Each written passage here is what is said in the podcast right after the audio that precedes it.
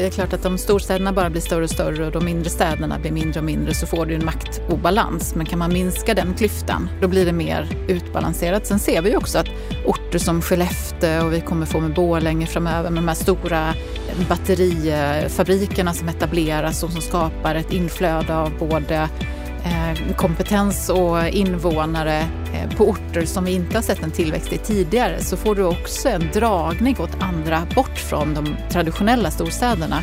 Och så händer det väldigt mycket i Norrland nu till exempel och gör det väldigt, väldigt spännande. Och det tror jag är bra. Under pandemin så är det många svenskar som har flyttat från storstan till mindre kranskommuner eller mindre städer. Kan det här vara en trend som håller i sig och som gör att klyftorna i vårt samhälle minskar? Varmt välkommen till Bopolpodden där jag den här veckan samtalar med Helena Liljegren på Sweco.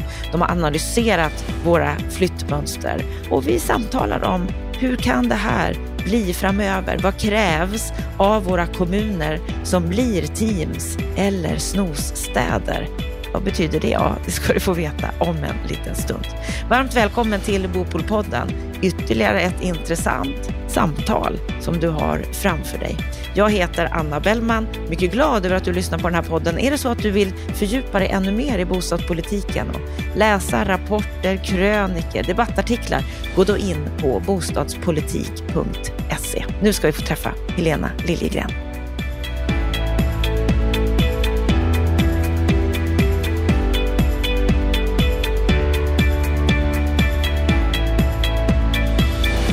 Under pandemin så är det många svenskar som har flyttat. Men vad väntar egentligen framöver?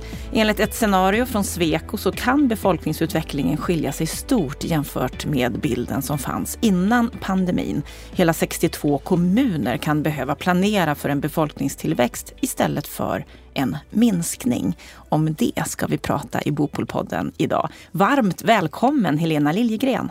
Tack, kul att vara här. Vad är din sinnesstämning idag? Ja, men idag känner jag mig inspirerad. Det är ändå väldigt härligt. Nu vet jag inte när ni lyssnar på det här, men nu är det ändå våren lite på väg. Lite bakslag häromdagen i snö, men nu är våren på väg. Så väldigt inspirerad. Ja, vi spelar in det här i förväg, så förhoppningsvis så har snön smält och vi Eller har bara vår Då är det bara vår kvar. Ja, det får vi tro. Ja. Du, Helena, du är chef för samhällsanalys och strategi på Sweco. Mm. Hur kom det sig att du valde att jobba där? Ja, är ju eh, obotligt nyfiken. Eh, jag tycker det är roligt att lära mig nya saker. Och Sweco har ju ganska mycket i sin säck som man kan lära sig av.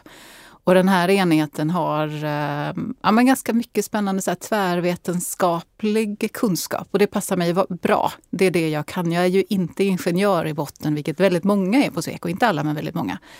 Ehm, men här, det här gänget är väldigt roligt att leda och gör mycket spännande saker.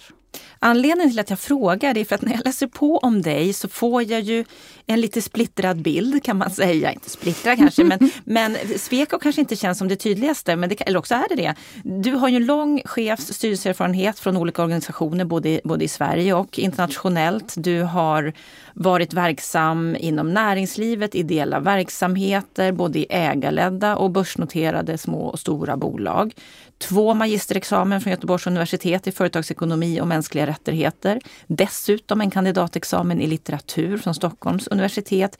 Och du har skrivit en bok om ledarskap och utbildar i ledarskap. Mm. Vissa skulle kalla det schizofrent.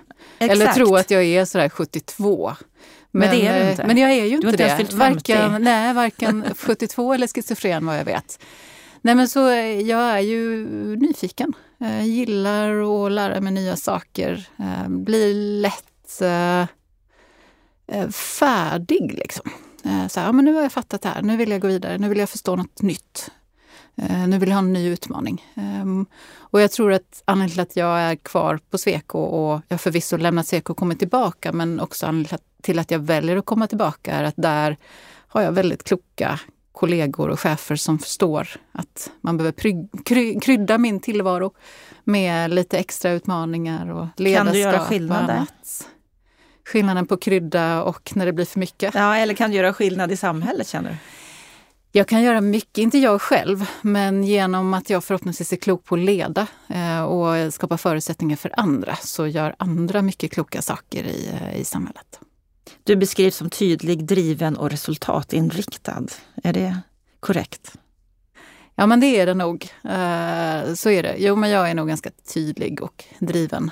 Jag, är inte så, jag tänker att resultatinriktad är tävlingsinriktad och det är jag inte alltid. Men det är klart, jag vill ju nå i mål. Har jag fått ett uppdrag så vill jag ro det i hamn. Och nu har du haft ett uppdrag att titta på Sveriges nya geografi, heter rapporten, mm. som handlar om flyttmönster. Varför göra en rapport om flyttmönster? Ja, Sweco har ju gjort en rapport som heter Sveriges nya geografi sedan 1998 varje år. Eh, och så väljer vi lite olika ämnen och inriktningar på den rapporten.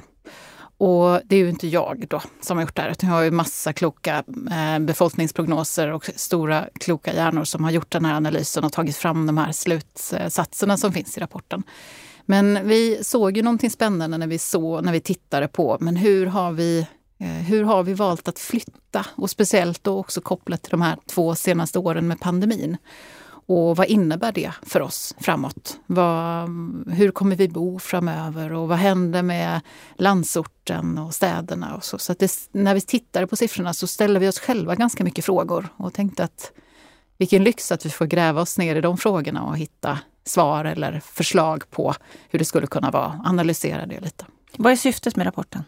Ja, men syftet är att ha ett underlag för diskussion med våra kunder. Vi har ju många kommuner och regioner idag som kunder där vi har en dialog och hjälper dem att ta fram planering, eh, planeringsunderlag och annat. Och syftet är att vi kan eh, belysa vissa delar och sen så kan man fördjupa sig per ort eller per region och se exakt vad, är, vad innebär det här för dig? Eh, om du bor i Borås eller om du bor i Skanör. vad händer i din ort? men att det ändå är en, eh, en möjlighet, ett underlag för en diskussion. Är det någonting som har förvånat er när ni gått igenom det här materialet som ni inte trodde att ni skulle hitta?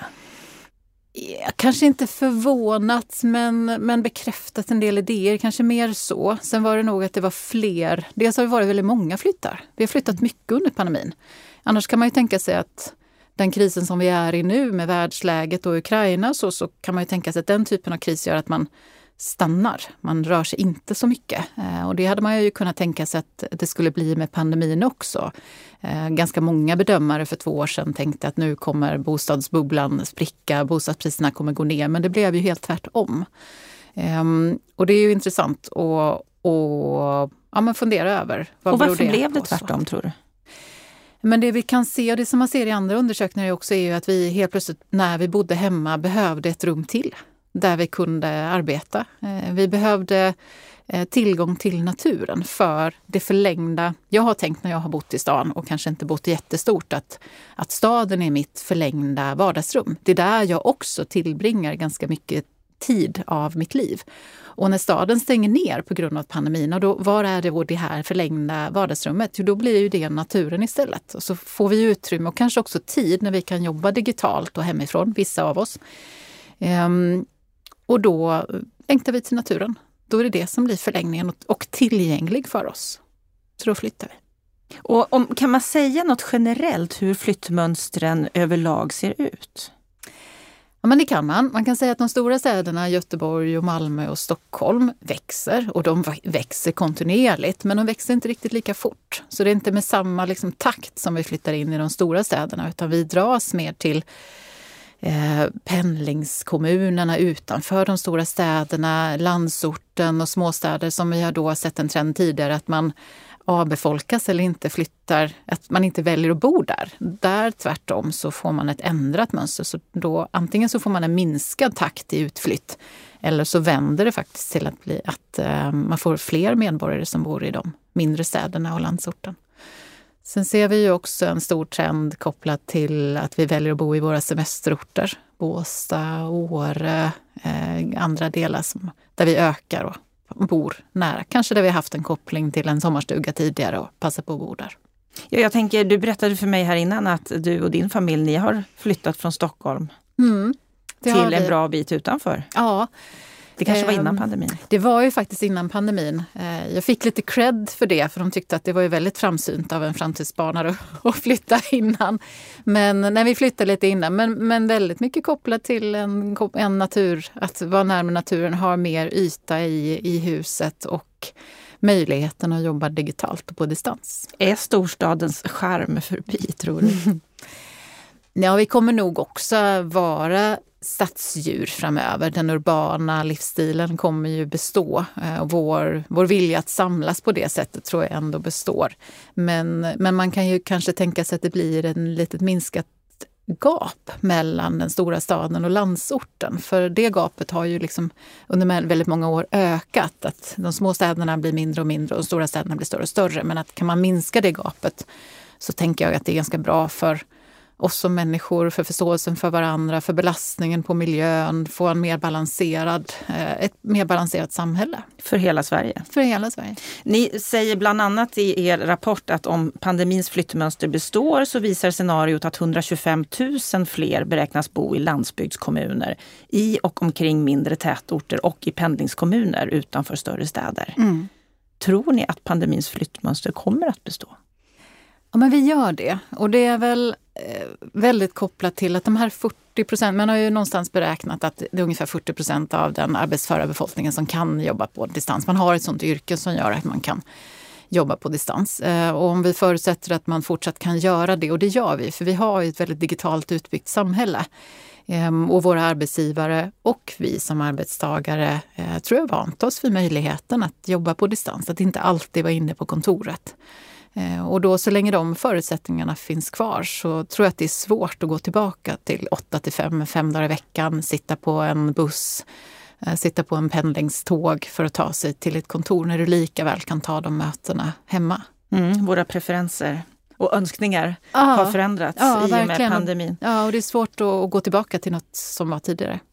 Och det är många undersökningar som visar att väldigt många av oss vill fortsätta, delvis i alla fall, Ja. och jobba på distans. Och som du säger, möjligheterna finns ju till det. Mm. Jag nämnde här kort inledningsvis att för 62 kommuner så kan en negativ befolkningsutveckling vändas till befolkningstillväxt. Mm. Vad betyder det? Ja, men det betyder att man, om man är en sån kommun som Norberg ligger ganska högt upp på den listan till exempel. Ehm, då behöver man ju som kommunrådman eller regionledning se över hur har vi planerat och hur har vi prognostiserat för det här? Allt ifrån skatteintäkter till sophantering till eh, förskoleplatser, äldreomsorg. Så man behöver djupdyka ner i och se vad det innebär. Vilka är det som flyttar till oss? Vilka är det som inte lämnar längre? Och vad behöver de? Och hur ser vårt utbud ut i vårt eh, ansvar inom kommuner och regioner? Ehm, och jag skulle kunna tänka mig även näringslivet behöver se över ja, men etableringsplaner i olika orter där man kanske tänkt, man är en ICA-butik som tänker att det ska läggas ner kanske.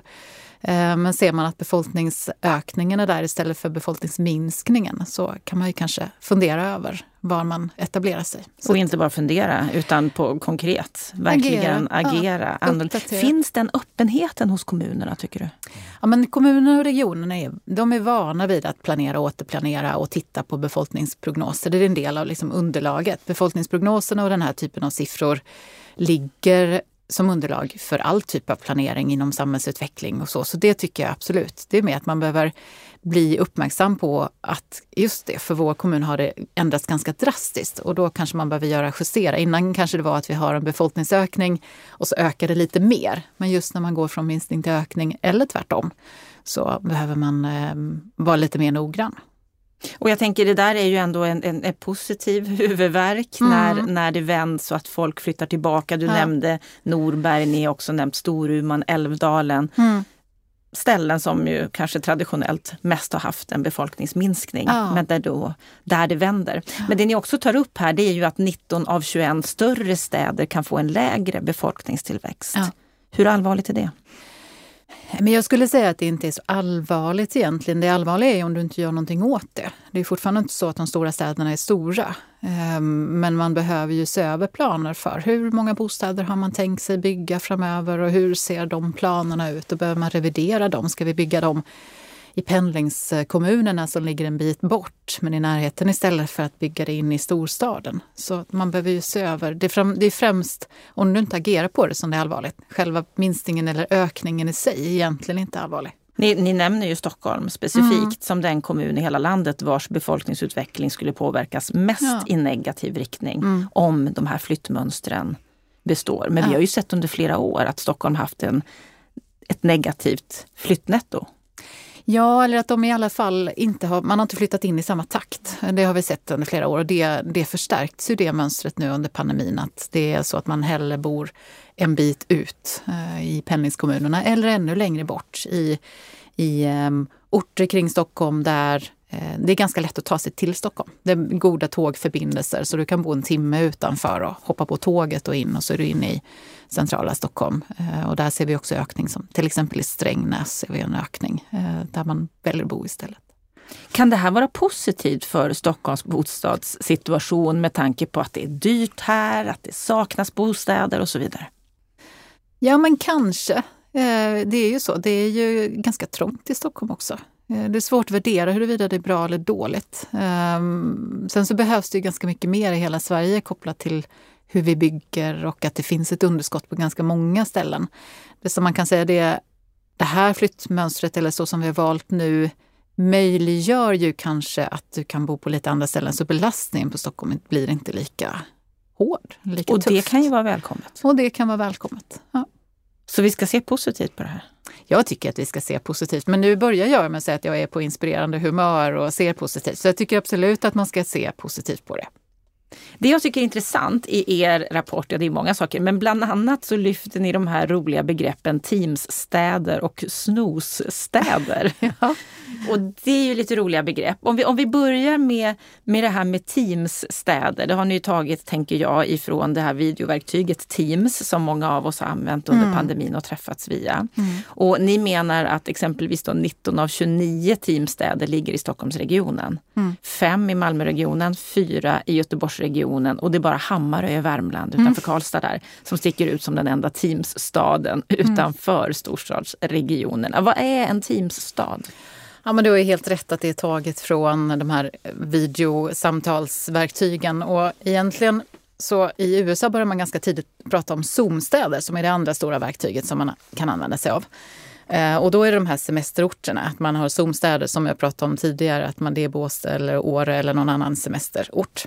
Och när vi tittade på siffrorna och såg flyttmönstren så såg vi delvis de här mer Zoom-städerna, men vi såg ju också att man hade en ganska rejäl befolkningsökning i just pendlingskommunerna kring storstäderna. Och då började vi resonera om vad innebär det då? Jo, men det innebär att vi som jobbar digitalt och vi, de kommuner och regioner som har en stor andel av medborgare som kan jobba digitalt. Vi kommer också producera och konsumera i våra hemkommuner. Vi kommer inte längre åka in till Malmö och producera sopor och konsumera dagligvaror och kultur och annat och sen åka hem. Utan det kommer vi förvänta oss att det, det kan vi göra i vår hemort kanske. Eh, så vi kommer då i teamstäderna producera mer sopor, för det är där vi uppehåller oss. Vi kommer, göra, vi kommer konsumera mer, kanske köpa den här blomsterkvasten som man annars hade gjort på Centralen eh, eller på vägen hem från storstaden. Eller presenten eller eh, delikatessen eller vad vi nu hade handlat på vägen hem. Träning kanske vi snarare gör i hemorten istället för att åka in till storstaden istället. Ehm, så det ser vi med Teamsstäderna. Och motsatsen ser vi ju de här storstäderna som vi då kallar snosstäder, som är vana vid att få ett inflöde av medborgare som kommer in och skapar en ganska livlig miljö på dagarna att eh, det är fortsatt så att de personer som, jobb, som bor i storstaden jobbar där också. Men du får inte samma inflöde. Det blir ett tapp på dagtid, lite inte, lika, tapp, lite inte lika mycket rörelse. Inte lika mycket rörelse. Och vad är det för typ av städer vi pratar om då? Men då pratar vi om Stockholm, Malmö, Göteborg. De stora, de stora städerna. städerna. Mm, vi. Och vad betyder det här för, för samhällsplaneringen? Teamsstäderna och snosstäderna? Ja, men då kommer man in på den här med planering. Um, hur har du planerat för din avfallshantering? Hur stor del? Eh, det, har du, det har du historiskt data på förmodligen. Eh, men det är klart att den gäller kanske inte riktigt lika mycket om du får en större produktion eller mm, så av, av sopor, till exempel avfall i din kommun. Och samma sak att man planerat för ganska stor produktion av sopor eh, och får mycket mindre. Så att avfall, jag tänker ehm, trafik, kommunala färdmedel, bussar och tåg och pendeltåg och spårvagnar och annat som du planerar för som tar en fram och tillbaka. Vi kanske inte pendlar samma tider längre. Pendlar på andra tider och inte lika mycket och inte lika ofta. Det är mer eh, oförutsägbart när vi faktiskt behöver sätta in bussar. För vi åker på olika tider. Eh, så det är ganska många planeringsgrejer som vi kommer behöva se över i vårt samhälle. Och hur snabbt måste det ses över tror du? Um, Ja, men det hände, pandemin hände ju från, nästan från en dag till en annan. Men nu vet vi har inte stabiliserat oss riktigt ens än i våra mönster. Så mm, befolkningsprognoserna och hur vi bor, det tror vi ju att det håller i sig och att där kan man de flyttmönstren som vi ser. Hur vi kommer att arbeta framöver, den är ju inte riktigt den har inte satt sig lika mycket. Så den får man nog vara väldigt vaksam på. Man får ha kontinuerliga undersökningar, man får ha örat mot marken och hela tiden vara på frågan och kolla av och kanske också hitta någon slags flexibilitet i, i de delarna. Att vi har ju varit duktiga på att planera för att det har varit väldigt stabilt under väldigt många år. år. Eh, och nu kanske inte det är lika stabilt, så då behöver man kanske mer titta på hur kan vi skapa en flexibilitet i um, det utbudet som vi ger som region eller kommun eller som näringsliv inte helt enkla saker att hantera. Nej, det är komplext. Det är väldigt komplext på ett annat sätt. Eftersom det är så många saker som påverkar. Mm. Jag läste en artikel om, om er um, rapport här då du menar att det alltid finns en risk att man extrapolerar en ganska så extraordinär utveckling under en kris. Mm. Vad menar du med det? För det har att göra med just det här att, ja. att, att, att, det liksom är ett fortsatt stort intresse för distansarbete mm. även efter pandemin och, och så. Nej, men och det, så är det ju i alla kriser, att man, eh, man drar iväg. Man kan också se att i kriser så höjer man krisberedskapen och det är svårt att få ner krisberedskapen igen för att det är svårt att ta det beslutet. Det är lättare att höja den än att sänka den. Och det är klart att du, det finns risk, så du måste hela, hela tiden titta på vad är det för faktorer som också kommer att bestå för att kunna extrapolera det. Och det vi ser som vi tror kommer bestå är ju vår digitala utbyggnad och förmåga att jobba digitalt. Vi har infrastrukturen på plats för att kunna göra det. Och vi har också vant oss och människor verkar vilja fortsätta göra det. De, med de två faktorerna i beräkningen så tror vi att vi kan extrapolera det. Eh, och de tror vi inte ändras. Eh, det kan ju finnas andra faktorer som ändras. Vi har pratat nu en del om, om hur, hur kommuner och regioner ska planera och vara extra vaksamma, extra flexibla, mm. hela tiden hålla örat mot marken och så vidare. Hur, hur ska man som fastighetsägare tänka i det här? Ja, men det är ju intressant. Ehm, dels är det intressant, eh, hela bostadspolitiken eh, som det kom en rapport om häromdagen, eh, bara också för att se hur bygger vi och hur kan vi skapa en öppen bostadsmarknad där alla faktiskt får en möjlighet att få en bostad om man är ung eller att man är äldre och man har inte kanske ekonomiska förutsättningar. Det har mycket social hållbarhet kopplat till någon slags jämlikhet inom bostadspolitiken. Sen är det inte alltid den enskilda fastighetsägarens ansvar, men det finns ju någon slags övergripande politisk utmaning och, och samhällelig utmaning i eh, hur, hur vi erbjuder bostäder och möjliggör för alla att få tillgång till en bostad. Och så är det ytterligare en trend kopplat till hållbarhet. Att hur har du liksom en hållbar byggnad och fastighet och fastighetsbestånd? Eh, så du behöver ta hänsyn till både tillgänglighet och hållbarhet där. Så är du en enskild fastighetsägare, ja du får ha, har du många fastigheter så skulle jag tänka ganska mycket hållbarhet. Både ekologisk, ekonomisk och social hållbarhet och titta på min fastighet eller mitt bestånd utifrån de eh, delarna. Fundera på hur kan jag få min eh, byggnad kanske flexibel även där. Ja, för det tänker jag borde vara en, en väldigt stor både utmaning men också mm. förutsättning. Mm för vad som komma skall eller mm. vad som vi redan nu är i. Mm. För om det är så att det är fler som vill jobba hemifrån, det ni, det ni säger kommer mm. att bestå, mm. så finns ju ett helt annat behov när det gäller kontorsytor exempelvis. Ja. Ja. Kontorsytor, um, boenden, vad ska vi göra? Vad, gör, vad erbjuder stadskärnan? Vad erbjuder staden? Uh, vad är det vi ska vi bo där? Ska vi jobba där? Vad gör vi? Vad erbjuder den stora staden pratar vi om då? Och, och vad är du för fastighetsägare idag? Vilken typ? Är du mer av en kontorsfastighetsägare? Vad innebär det? Hur kan du skapa flexibla kontorsytor? Eh, kan vi, har vi en delningsekonomi? Kan vi dela? Kan jag erbjuda några öppna ytor för, där fler företag kan etablera sig om man inte har sina fasta kontorsytor? Och kanske andra affärsmodeller för hur man tar betalt för sina ytor också på ett annat sätt. Och vi har haft här i podden också alldeles nyligen eh, ett samtal som handlade om att göra om sina lokaler till bostäder. Ja. Kommer vi behöva se mer av det? Ja, men jag tror att man behöver överlag fundera över flexibiliteten. Att när man tidigare hör att nej, men vi är ett sånt här fastighetsbolag, vi erbjuder kontorslokaler till exempel, att man har fastnat i det. Eh, att man behöver se över och faktiskt fundera över, är det, kommer det vara gångbart på marknaden? Kommer behoven vara så stora kring det? Eh, ska vi göra om det till bostäder? Och där är det också kopplat till viss ja, men cirkularitet och återbruk också. Kan vi bygga om det vi redan har istället för att bygga nytt? Och hur kan vi faktiskt tänka kanske lite större också? Vad ska hända i det här området och vad behöver det då finnas i det här området? Eh, är fastighetsägarna på bollen här tycker du? Ja, men det tror jag. Sen är det ju, eh, det tror jag absolut att de är och de ser också komplexiteten i, i hur ska man göra och då är det några av våra fastighetsägare som går lite i framkant, för så är det alltid. Och andra som, som tittar och väntar lite och ser vad, vad barkar det här hän. Men jag tror absolut att man är på bollen. Sen är det ju sällan en egen en fastighetsägare själv som har ett helt stadsområde eh, eller en stadsdel. Så där är det mycket samverkan och mycket samverkan mellan olika delar i staden eller kommunen också som behöver till för att man ska komma överens om vad ska, vad ska ske i den, här, i den här stadsdelen eller på den här eh, orten. Är, hur vill vi att det ska vara där? Vad är det som ska erbjudas där? Så det är mycket samråd samverkan också. Mm, jag tycker det kommer fram hela tiden när jag har olika paneler eller när vi pratar mm. om olika utmaningar. Så ja. Det kommer alltid ner till samverkan och samarbete. Ja, jag tror det. Och det, för det är, vi är ju ett samhälle där vi också bygger på att vi samverkar. Det är ju liksom så som är vår grund. Är, vi är ju inte en diktatur, vi är inte någon som bestämmer.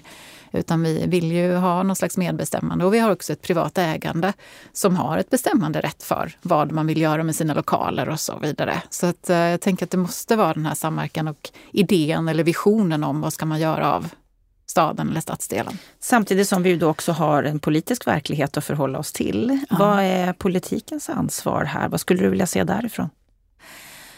Ja, men och det är svårt för det här är också vad jag förstår, nu är det här inte hemma, hemmaarenan så jag är lite ute på, på hal och tunn is. Men jag tänker det är inte helt lätt för det finns någonting med bestämmanderätt. Vad kan, vad är politiken? Vad är det som är kommunens ansvar och vad är det som är statens ansvar? Till till exempel hur många bostäder ska erbjudas på olika delar och till vem? Vems ansvar är det att alla har möjlighet att få en bostad. Eh, men jag tycker att politiken har en stor, eh, man har stort ansvar att säkerställa att alla har rätt till en bostad. Så hur kan vi säkerställa att man, har, man sänker trösklar för, eh, för delar av vår befolkning som inte lika lätt kan ta sig in på bostadsmarknaden. Och det ser man, den segregationen är inte bra för oss.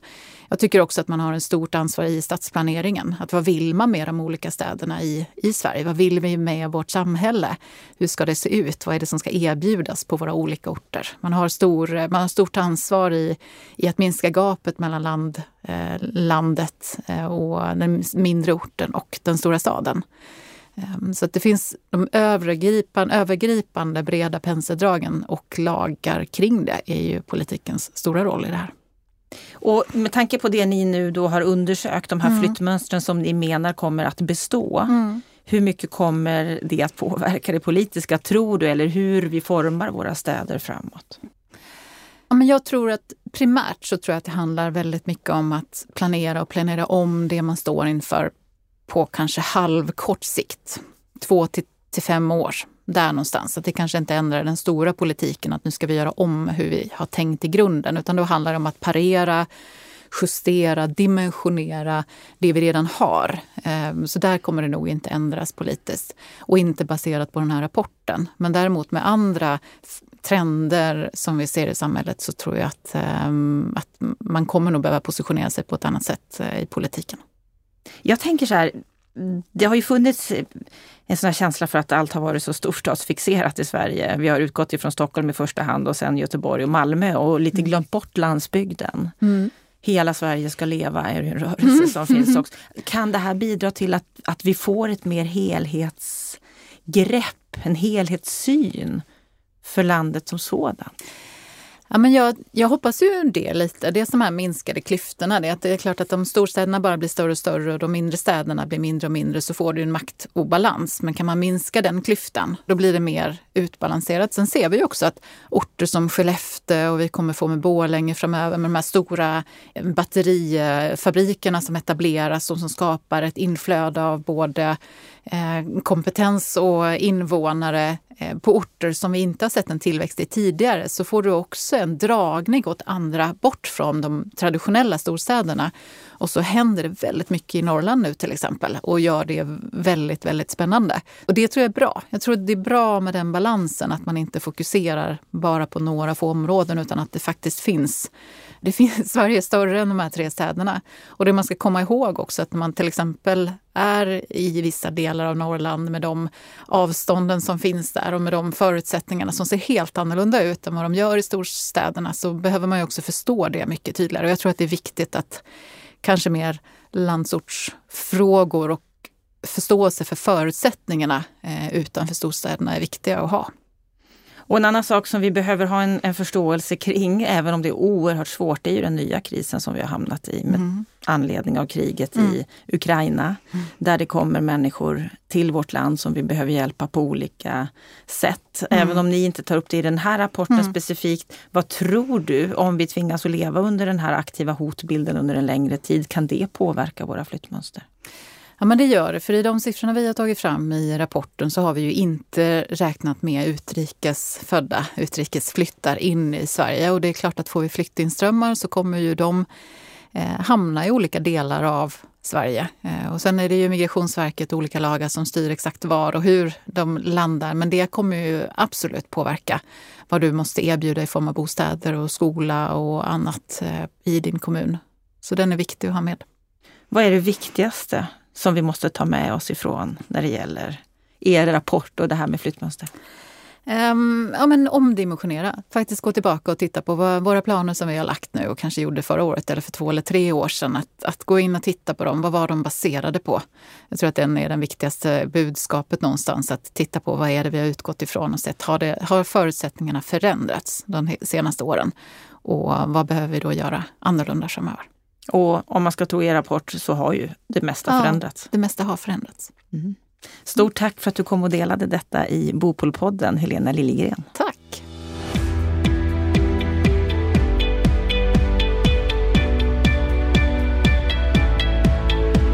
Då har vi hört samtalet med Helena Liljegren om att flyttströmmarna kan minska klyftor, att vi kan se en förändring när det gäller var människor väljer att bosätta sig. Lennart Weiss, vad säger du om det här samtalet?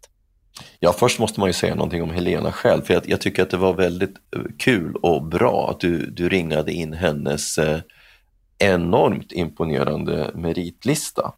Detta är ju en eh, eh mångkompetent och eh, mångfacetterad och intressant person på väldigt många olika sätt som jag tycker vi ska vara väldigt tacksamma eh, för. Vi behöver ha fler röster i, i hela den samhällsbyggnads och bostadspolitiska debatten och eh, Helena har definitivt alla förutsättningar att bli en viktig profil i det sammanhanget. Det är väldigt kul.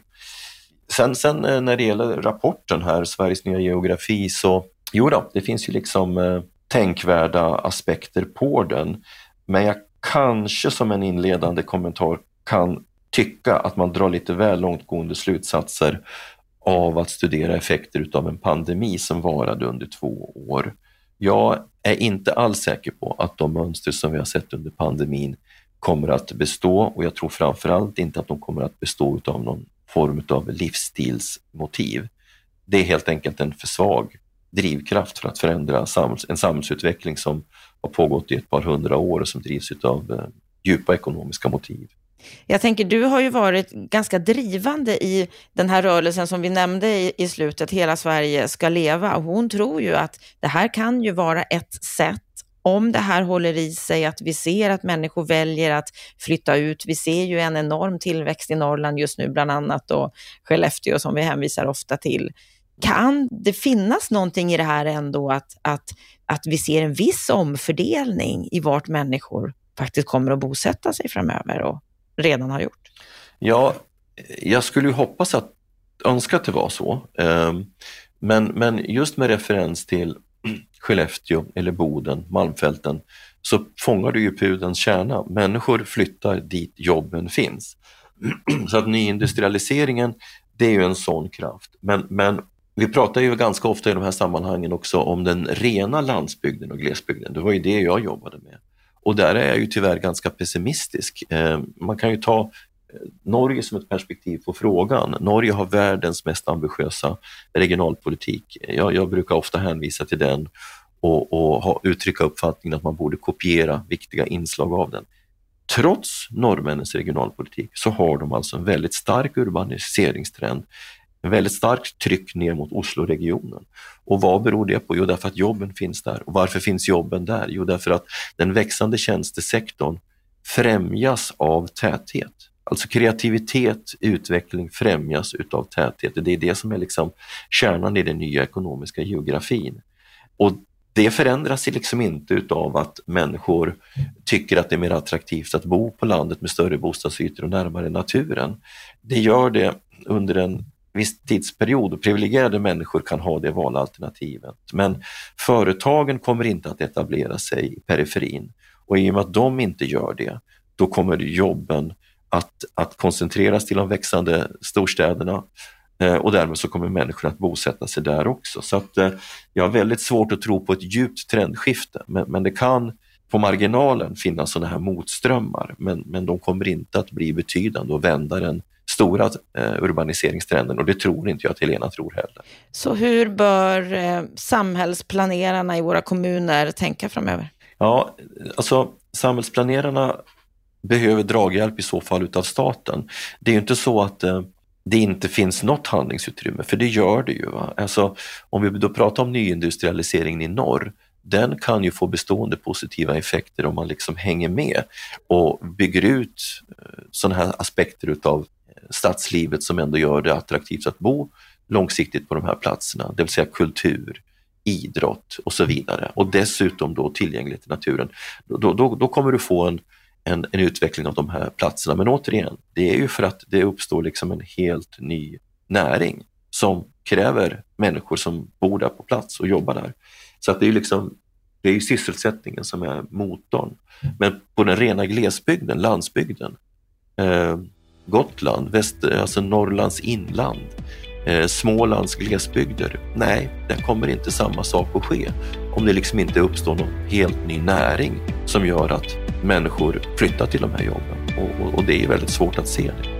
Ja, det är eh, ändå spännande att se att det finns en viss förändring Huruvida det kommer att hålla i sig, ja det får vi ju följa och se. Stort tack Lennart, stort tack till dig som har lyssnat på Bopolpodden den här veckan. På fredag då är vi tillbaka igen med veckans Aktuellt med det senaste som har hänt, som har skrivits om i media under veckan. Så lyssna gärna in då. Med detta så önskar vi dig en fantastiskt trevlig